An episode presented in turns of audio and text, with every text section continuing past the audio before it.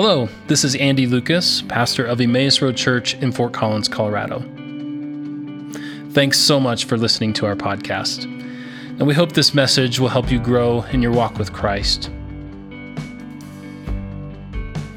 And if you'd like to support this ministry, you can do so by visiting theroadfc.org and click on the giving link.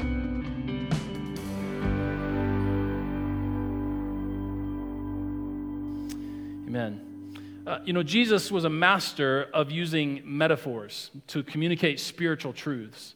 And our passage this morning, which we'll get to in a moment, is another great example of that. And part of the power, part of the purpose of metaphors is it helps to ground our faith in the realities of the tangible world. So you kind of take these spiritual truths that are pretty intangible, and when you ground them in metaphor, they become much more understandable, uh, much more tangible for us. We can kind of get a sense of what is actually being uh, taught and what's supposed to be going on in our heart when we hear metaphor. So Jesus very often used metaphors for the purpose of spiritual teaching. But the other thing about metaphor is uh, metaphor means the communicator isn't just coming right out and saying it. So it requires more of the listener. Uh, the, when we're hearing metaphor, we need to lean in, we need to participate, we need to figure out what is being communicated, what truths are being offered to us. Uh, and so when we hear this metaphor this morning, that's essentially our task. Our task is to lean in, try to listen, and then allow this metaphor to kind of soak over our hearts and our minds and discern what is Jesus saying in these moments. And uh, as you probably have guessed by now, we're talking about John chapter 15 uh, with the vine and the branches. And so I want to read the first eight verses to you. Uh, I'll be reading from the New Revised Standard Version. It says this I am the true vine, and my Father is the vine grower. He removes every branch in me that bears no fruit, and every branch that bears fruit, he prunes to make it bear more fruit. Now you have already been cleansed by the word that I have spoken to you, so abide in me as I abide in you. And just as a branch cannot bear fruit by itself unless it abides in the vine, neither can you unless you abide in me. For I am the vine, and you are the branches. Those who abide in me and I in them bear much fruit, because apart from me you can do nothing. But whoever does not abide in me is thrown away like a branch and withers. The branches are gathered and then thrown into the fire and burned. If you abide in me, and my words abide in you, ask for whatever you wish, and it will be done for you. For my Father is glorified by this, that you bear much fruit and become my disciples. This is the word of God for the people of God. Thanks be to God. Now, if you're anything like me, uh, when you read or see this metaphor, you tend to really look at it through a very personal lens. Um, that is, that when I read it, I assume that the reason Jesus uses this metaphor is to encourage me to have personal connection with God. And so when I'm reading it that way, it can lead to some really important questions uh, of discernment. It can lead to questions like Am I, in fact, connected to God? Uh, it, it can lead to questions like what am I actively doing in my life to help me connect to God? Uh, it can be this really important kind of sense of discernment and self reflection for us. And so these are good and necessary things. And actually, asking these questions honestly can lead to spiritual growth in our lives. Sometimes we get in, in our spiritual life, we just get in autopilot. Isn't that true? Uh, we kind of think, I, I, know what I know. I, have kind of I've, I've, established the rhythms of my life, and I'm just kind of on autopilot. And we don't often spend a lot of time in self-reflection of how can I more deeply connect with God.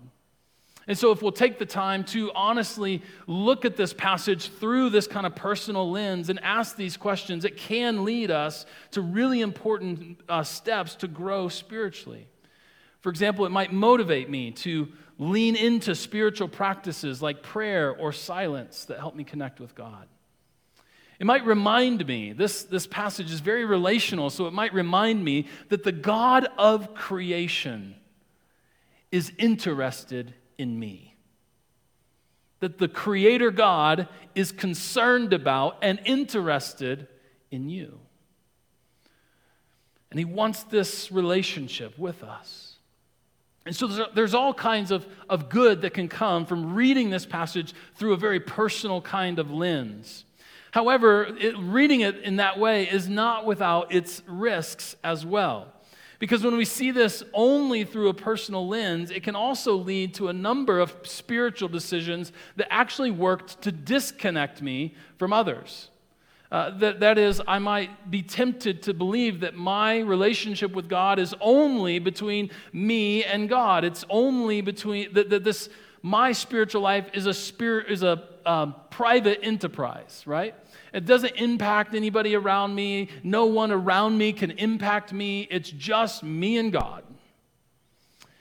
And while that may be true to some degree, that you, no one can have a relationship with God for you, right?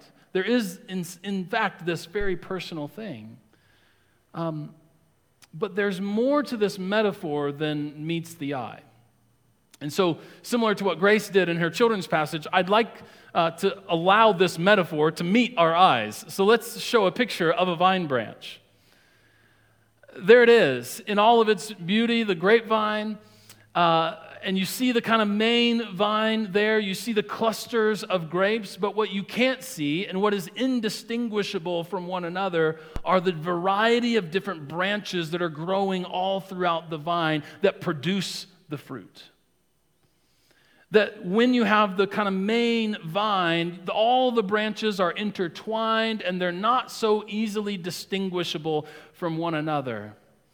In other words, I think that if we can, if we knew, if we were vine growers, we might not read this so personally, but we might actually recognize that this metaphor isn't just talking to us about our personal sense of connection to God, although it is that.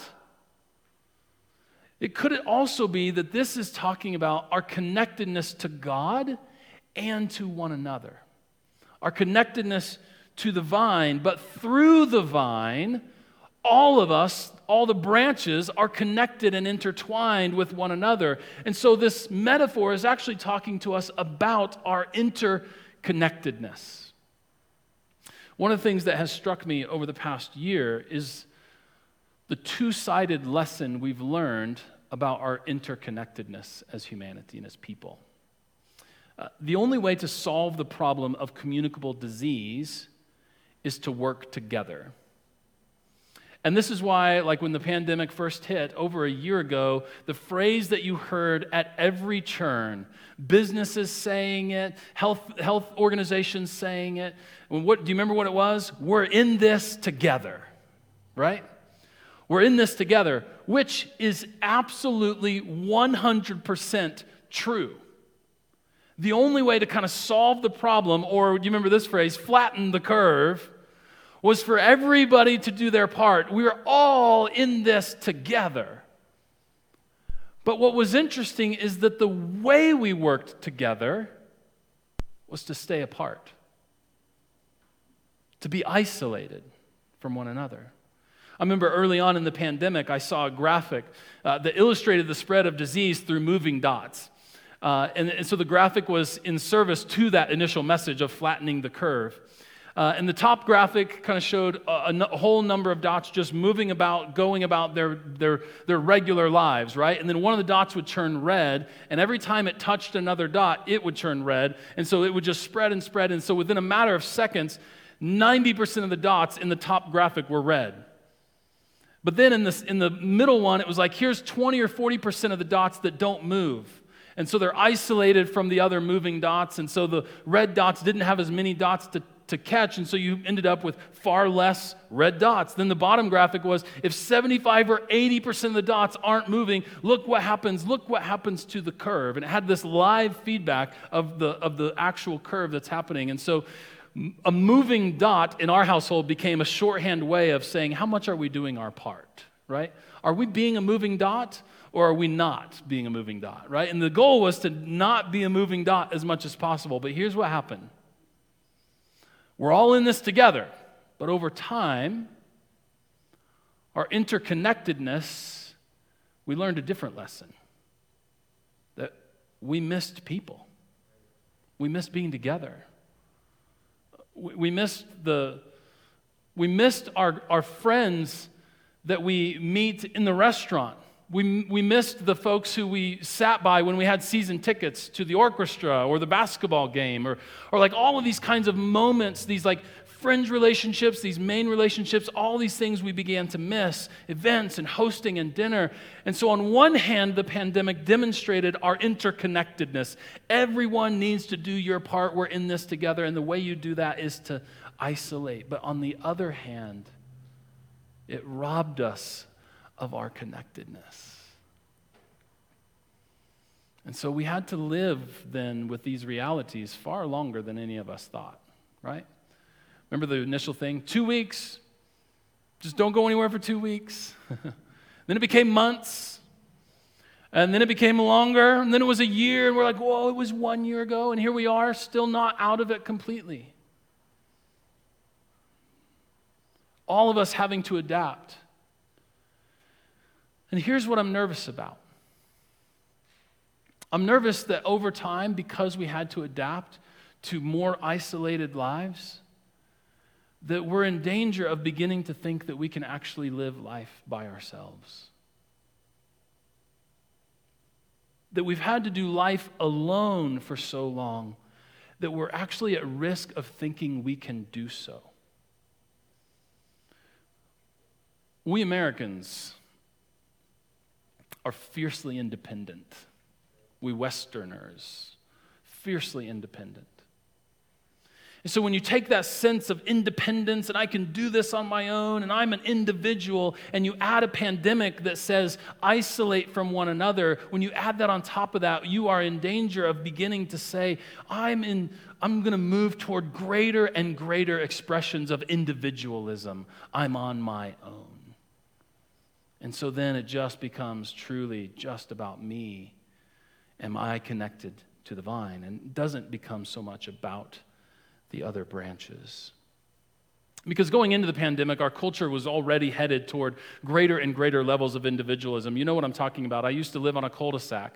And the, on the cul de sac, we would all drive into our private little street, open our garage doors, pull in, and close the garage door. and like, we had to work for months to try to get together in a cul de sac. right? So we, we're kind of moving more and more towards greater individualism, more and more toward independent lives. I got this on my own, seeing ourselves as autonomous people who don't want to coordinate and don't want to collaborate with others, and believing that when we face a problem, I can solve it all by myself, and so I don't need to ask for help.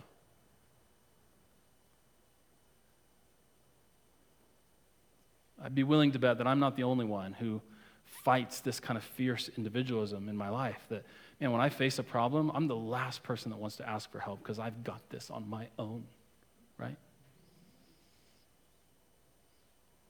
Living on neighborhood street, everybody has little postage stamp yards, right? And every single house has their own high powered mower that can run for half a day without any, you know, like, like we all have these little things. It takes 10 minutes to mow, but we've all got our own equipment because we're good to go. And I don't want to share, right? We live with this fierce independence, this fierce individualism. I came across a study this week that showed it turns out that our interconnectedness or our sense of individualism, in other words, our approach to life as being communal or individual, is actually tied to our economic status. The Harvard Business Review reported in 2017 that economic status contributes to a person's feeling of connectedness uh, or independence. Here's what the article says quote, People from working class backgrounds tend to understand themselves as interdependent with and highly connected to others. Parents in these backgrounds or with these backgrounds teach their children the importance of following the rules, of adjusting to the needs of others, in part because there's no economic safety net for them to fall back on. So, common sayings for these parents include you can't always get what you want, and it's not always about you. And these sayings portray values such as solidarity, humility, and loyalty. The quote continues, or the article, article continues. In contrast, people from middle and upper class contexts tend to understand themselves as independent from and separate from others. In these contexts, parents teach kids the importance of cultivating their personal preferences, their own needs, and their own interests. So, common sayings in these contexts include the world is your oyster, and your voice matters which indicate values of uniqueness, self expression, and influence. Wow. Now, another article also published in 2017, this one by Psycholo- the magazine Psychological Science, showed that the values of individualism are increasing around the world as, country, as developing countries get wealthier. Here's a quote from that article quote, Increased socioeconomic development was the strongest predictor of increased individualism over time.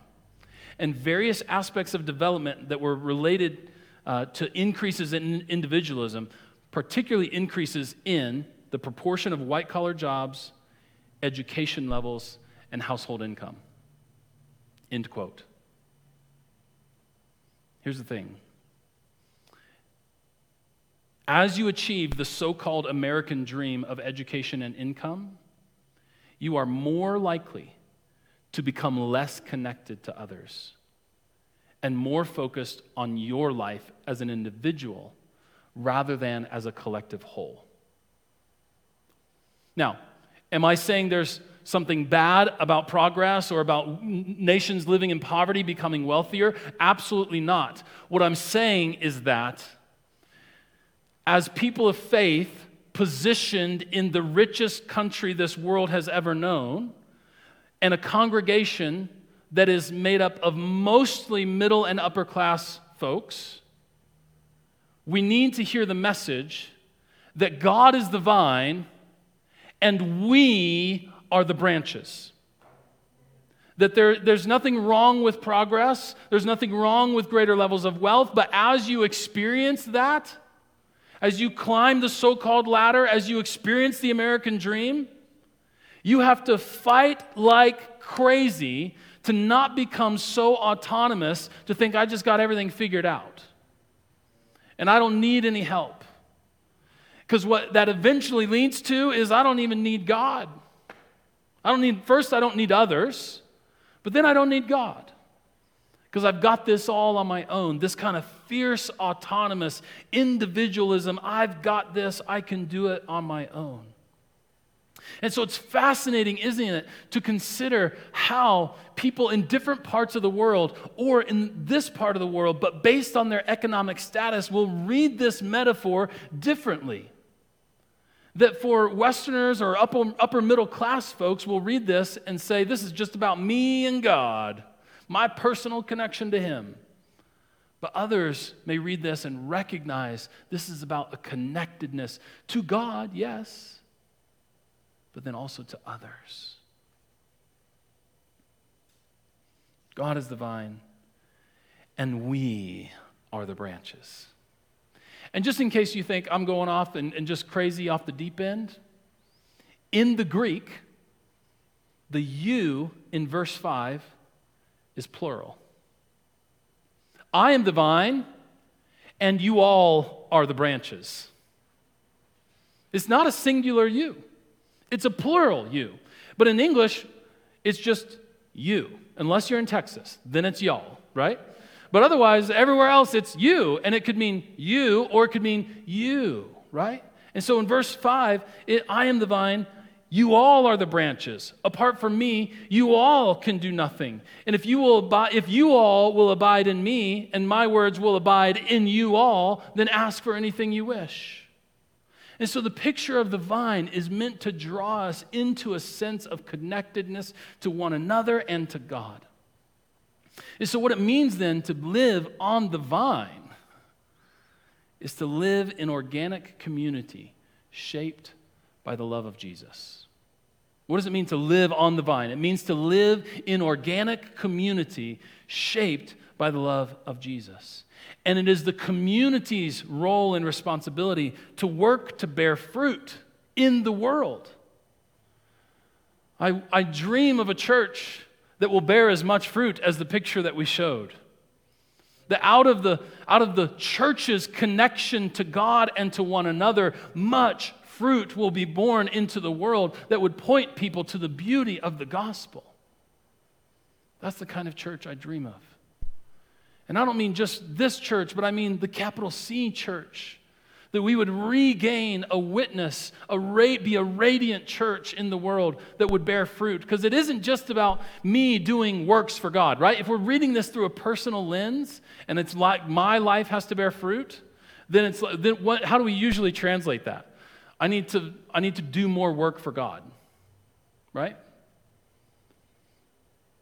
We'll maybe talk, I think we'll talk next week about this passage again. We are going to, it's not like I think, we are going to talk about this again. it's like I'm not quite sure where we're going to go, but um, so we'll talk about this next week, so I don't want to give too much away. But ultimately, where it lands is this relational love.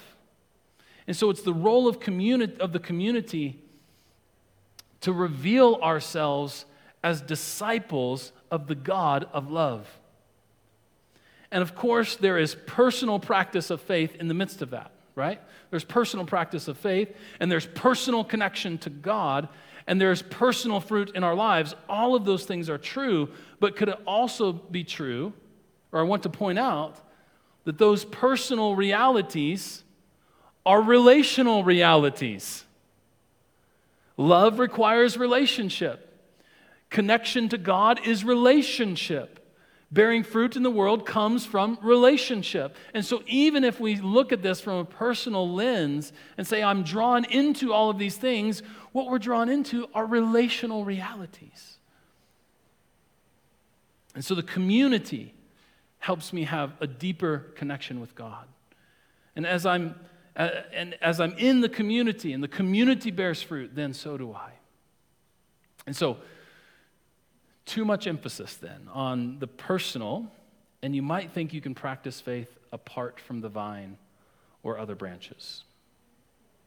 Too much emphasis on the community, and the faith will never be yours, and you won't participate in the work of the community. Did you hear that? Okay? So, too much emphasis on the personal, and you can think you practice, you can, you'll think that you can practice faith apart from the vine and the other branches. Too much emphasis on the community, and the faith will never become your own. And you won't participate in the fruit that is being borne as a community. And so, what God's design is for us to fully engage with both,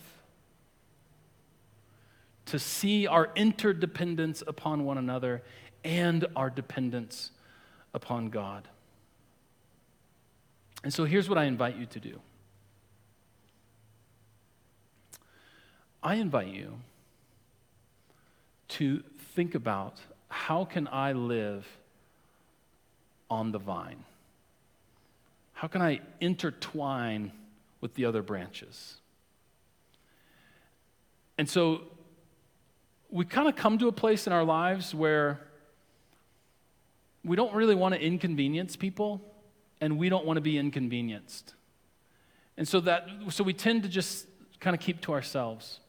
So, so here's one invitation. One invitation is to inconvenience yourself to connect with, to help, or spend time with someone else. Let me tell you a story. Um, we, as many of you know, have been very, very cautious in our approach to this pandemic. And so, uh, until last night, have not eaten inside of a restaurant. So we're kind of, we're both fully vaccinated now, and we're like, restaurant, woo, you know? Um, and so I, occasionally we're eating outside on patios and we're having food delivered, we're doing all this stuff, but wanting to get together with a friend. So we have this scheduled. We're going to eat outside on a patio. It's going to be great. Um, and it's like 34 and misting. So I text my friend and I'm like, hey, it's 34 and misting, and we have a lunch appointment. What are your thoughts? And my brilliant friend replies, I think you should wear a jacket.